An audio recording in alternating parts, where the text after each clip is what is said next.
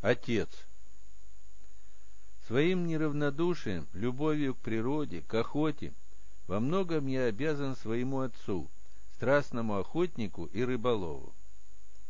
Я родился за четыре года до начала Великой Отечественной войны в Ленинграде.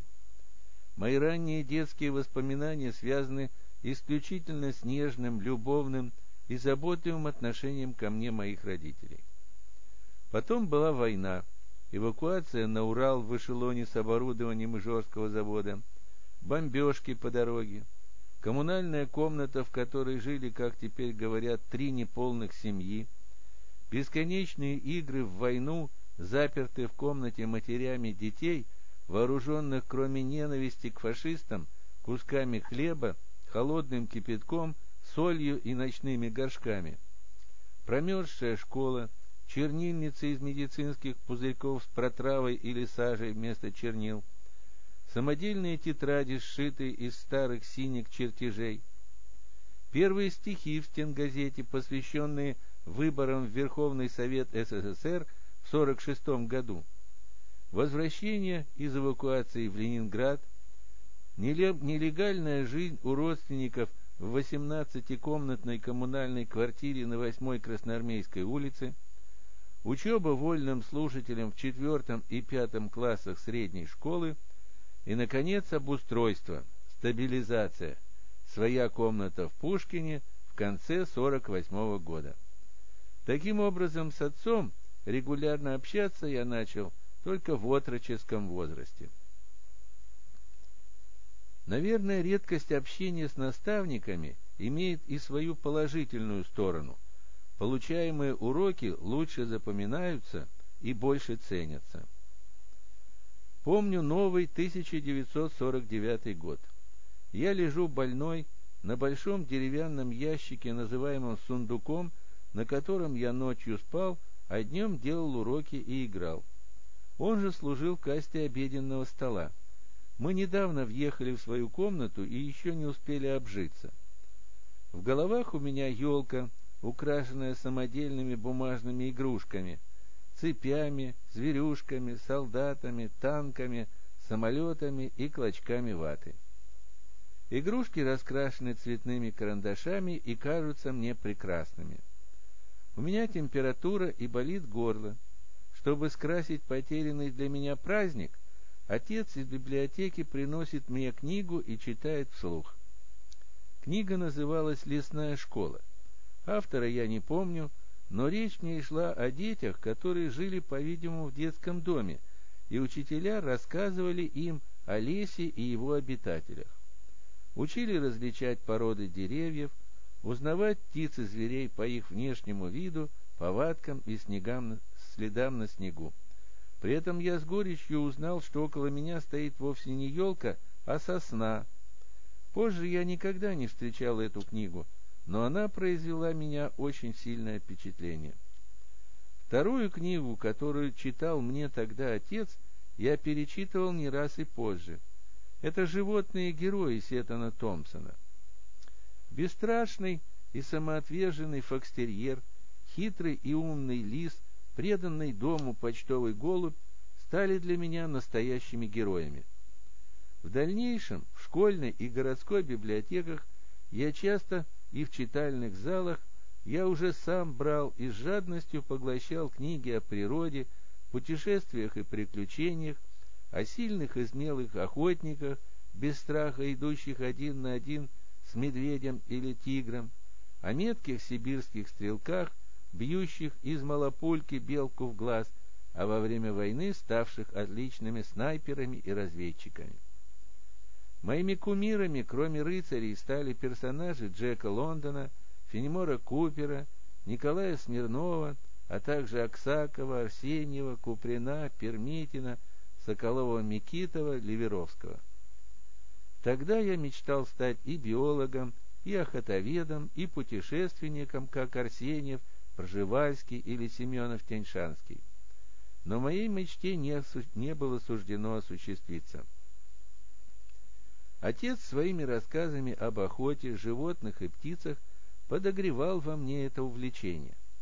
Однажды он рассказал, что в детстве занимался ловлей певчих птиц и их приручением, что у него тогда жил Чиш, который, к удивлению взрослых, садился на обеденный стол и смело прыгал между столовыми приборами. По моей просьбе он вместе со мной соорудил клетку-хлопушку, и мы с ее помощью поймали за окном нашей комнаты большую синицу. Правда, из-за моего нетерпения я часто и подолгу смотрел на нее, снимая закрывающее клетку покрывало. Она сильно разбилась о проволочные прутья, и ее пришлось отпустить. Затем отец рассказал о ловле певчих птиц сетями и показал, как вяжутся сети. Я и сегодня при желании могу вспомнить, как это делается. Я заинтересовал ловлей птиц знакомых ребят, и мы года два с увлечением предавались этому занятию. В то время клитками с птицами, чижами, щеглами, снегирями, чечетками, к большому удовольствию отца и неудовольствию мамы, были увешаны все стены нашей комнаты. С рассветом птицы своим пением поднимали такой гам, что спать под этот аккомпанемент мог тогда только я своим безмятежным детским сном. Но родители мирились с этим. Чтобы птицы не засиделись, я выпускал их полетать по комнате. Они пачкали абажур и карниз и не слишком аккуратно рылись в цветочных горшках на подоконнике. Мама терпеливо убирала за ними, а я помогал ей в этом. С помощью отца я научился приручать певчих птиц. Они, по моему желанию, садились мне на ладонь, и я с гордостью демонстрировал это гостям. Особенно хорошо приручались и пели чижи — они пели даже сидя на моей руке под музыку, льющуюся из репродуктора. Чижи поют даже ночью, стоит им только услышать громкую музыку. От увлечения певчими птицами как-то незаметно я перешел к голубям. В то время любителей голубятников было много не только среди молодежи. Голубями увлекались и взрослые.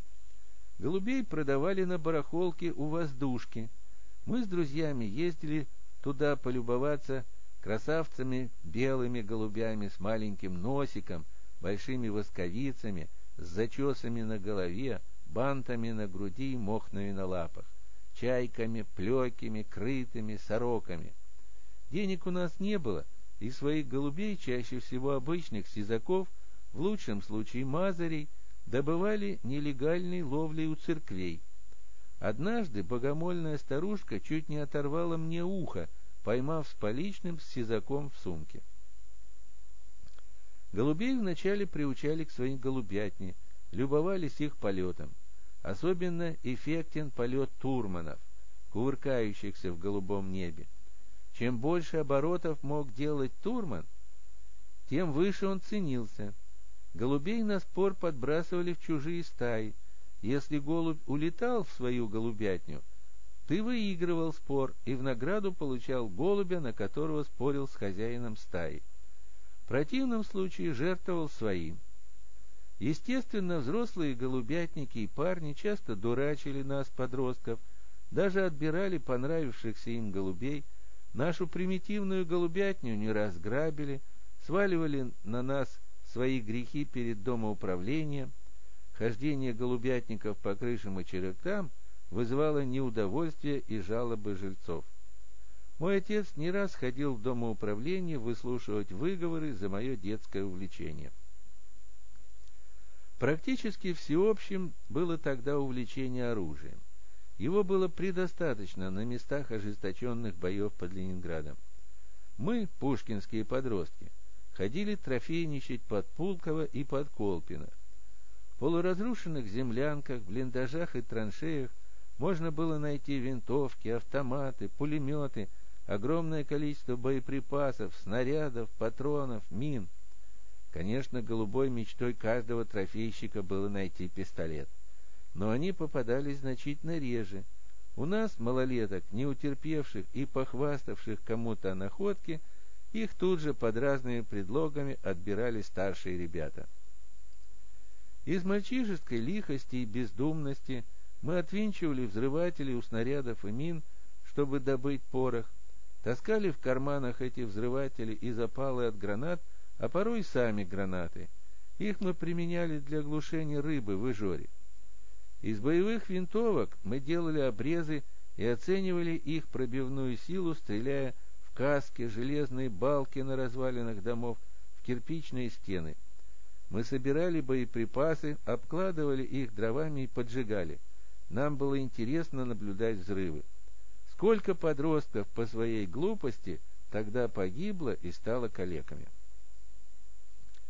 Возможно, для того, чтобы отвлечь меня от этих занятий и направить тягу к оружию в разумное русло, возможно, видя мое неравнодушие к братьям нашим меньшим, отец стал брать меня с собой на охоту.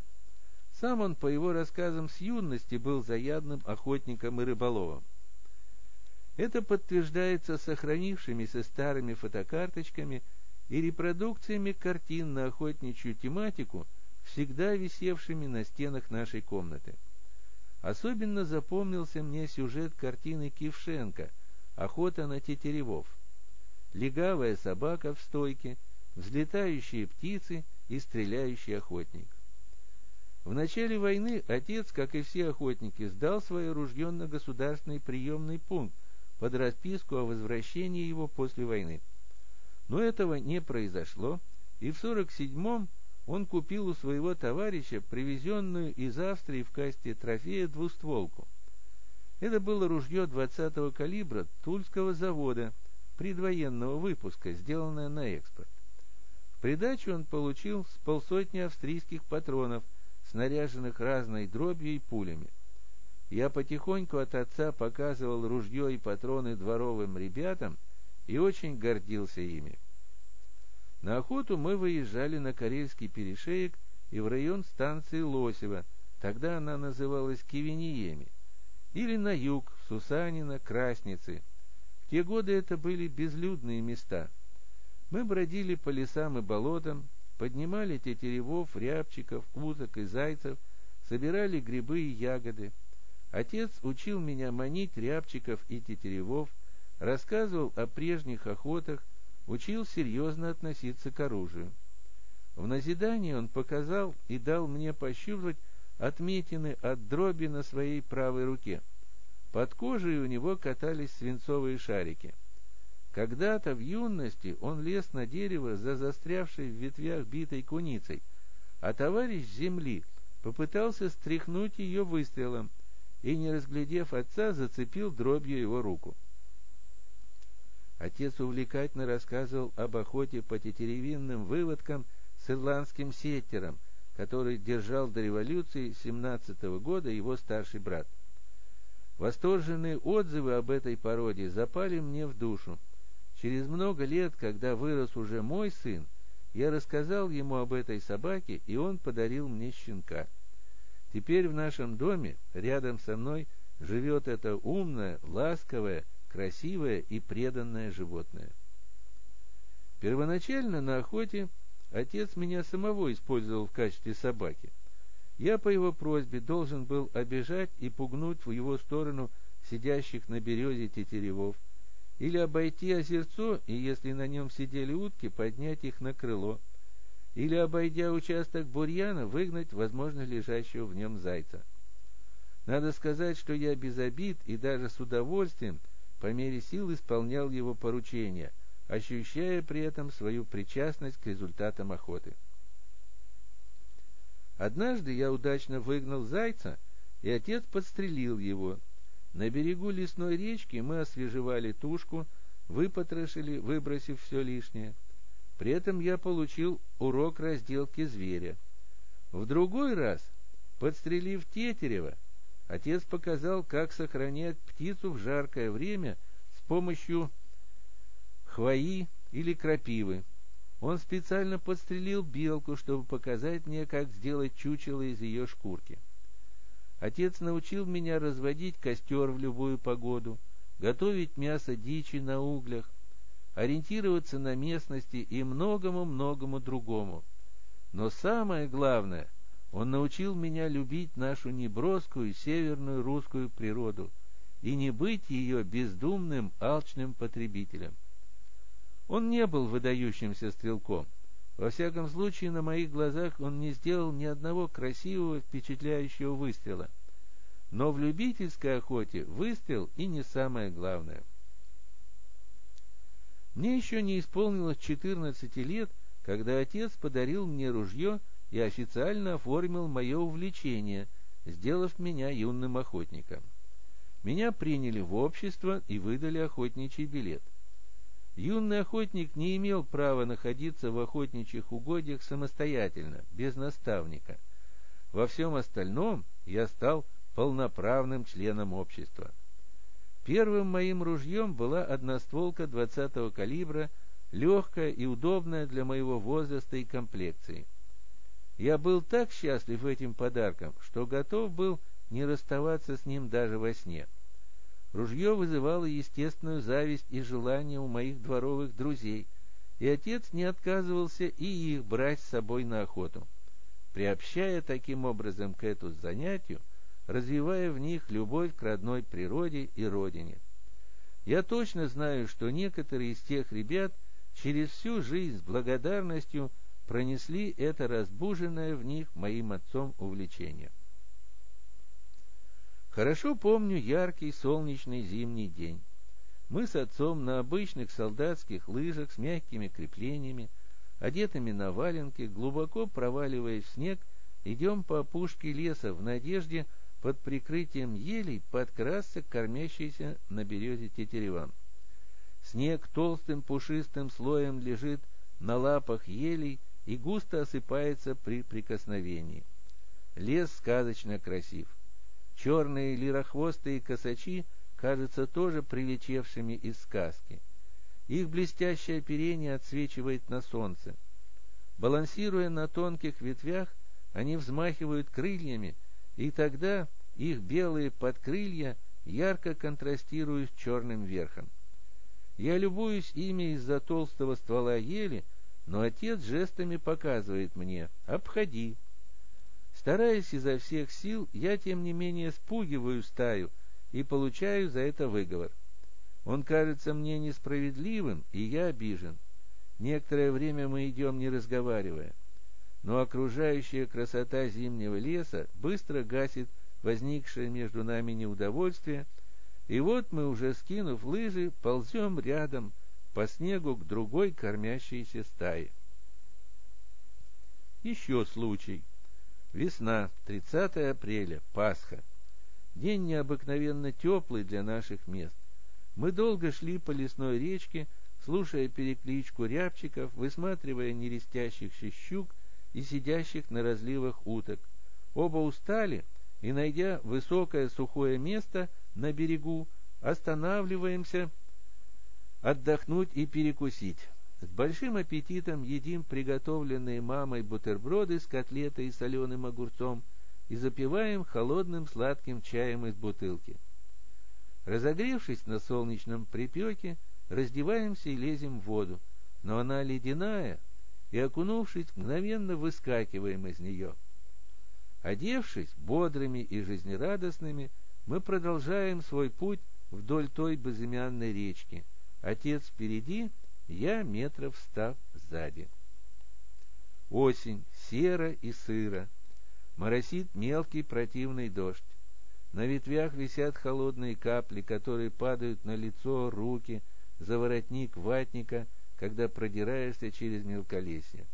Мы, промокшие, озябшие, усталые и пустые, убившие, как говорил в таких случаях отец, только собственные ноги, Бредем по проселочной дороге к железнодорожной станции.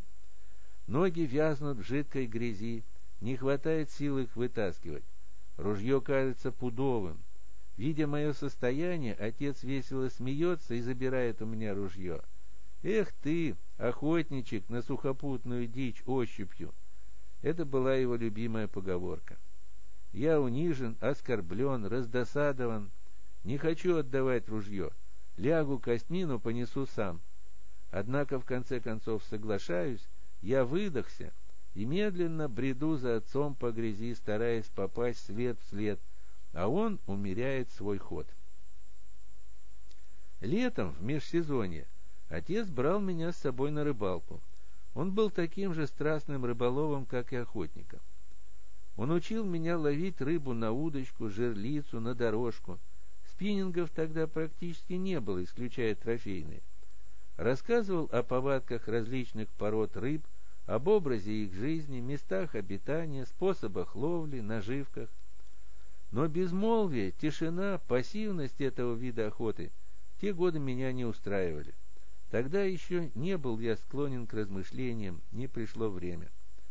Страстным рыболовом я так и не стал, хотя заниматься этим в жизни мне тоже приходилось.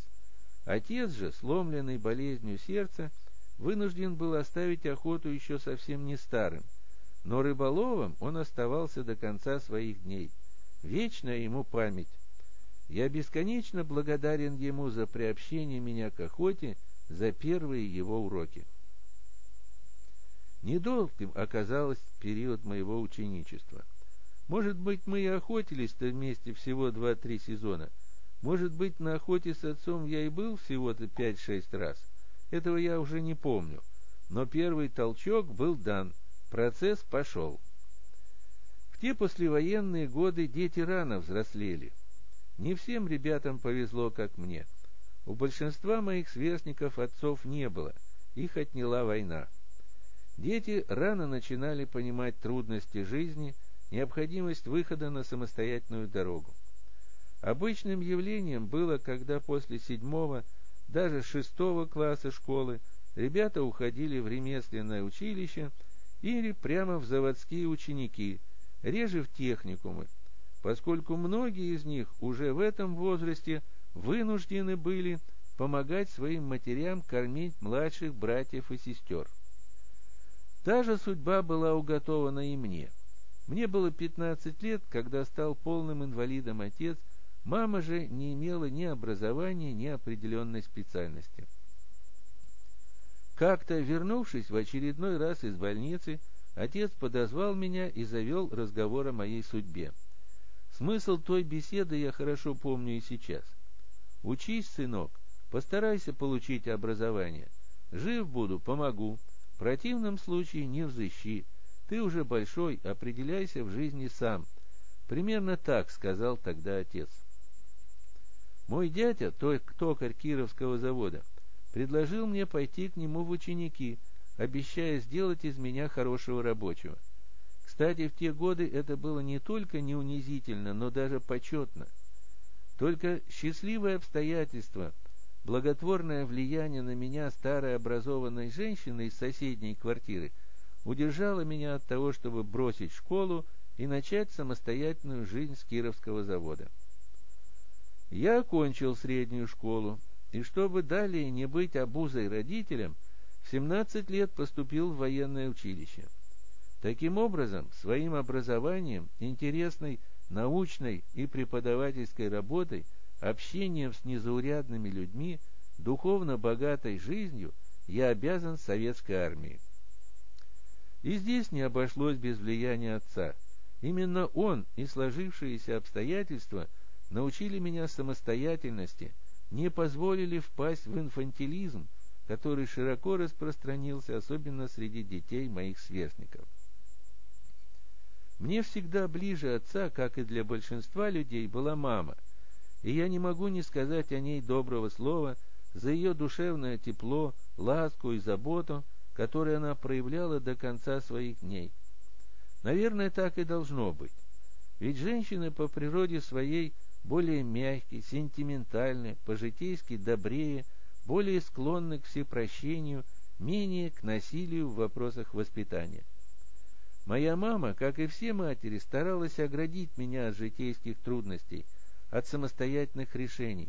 Отец же, напротив, приучал к ним. Мою судьбу, безусловно, определил он. К сожалению, я слишком поздно понял это и не успел по достоинству отблагодарить его. Большинство моих дворовых друзей, окончив семь классов и получив неполное среднее образование, в восьмой уже не пришли. Они стали самостоятельными рабочими людьми, получающими зарплату. Кое-кто из них приобрел ружье и стал охотником. В дальнейшем мои охоты в юные годы были связаны с ними. Отец на охоту уже больше никогда не ходил. Свою двухстволку, как эстафету, он передал мне. Я твердо верю, что социальное начало в человеке значительно важнее биологического, генетического. В человеке никогда не разовьется та или иная черта характера, природная склонность, если его не окружают люди, разделяющие те же ценности, что и он. Человек, одаренный от природы художественным вкусом, никогда не станет художником, если его не окружают люди, принимающие неравнодушные к его тому дару, умеющие оценить его. Любитель словесности не станет литератором, если его некому выслушать и оценить, похвалить или покритиковать. Любознательный человек не станет ученым, если он находится в среде, не способной оценить его стремление к познанию тайн мира, его эрудиции и склонностей к анализу и синтезу. То же можно сказать и об охотнике. Человек, одаренный природой душевной близостью к ней, любовью к ней и ее пониманием, охотничьими задатками, может всю жизнь носить в себе эти чувства, так и не проявив их. Ему тоже нужно попасть в среду себе подобных, чтобы это тлеющее в нем чувство превратилось в страсть, в горение. Как художник острее чувствует гамму цветов, как музыкант наделен особо тонким слухом, так и настоящий охотник одарен более глубоким пониманием природы, ее фауны и флоры. Охотничья страсть тоже дар свыше, как и всякий дар, он, безусловно, обогащает человека. Социальная среда, в которой приходится жить охотнику, может изменяться. При этом его страсть может затихать и понижаться до тления – и может в соответствующих условиях разгораться ярким пламенем. Я это испытал на себе.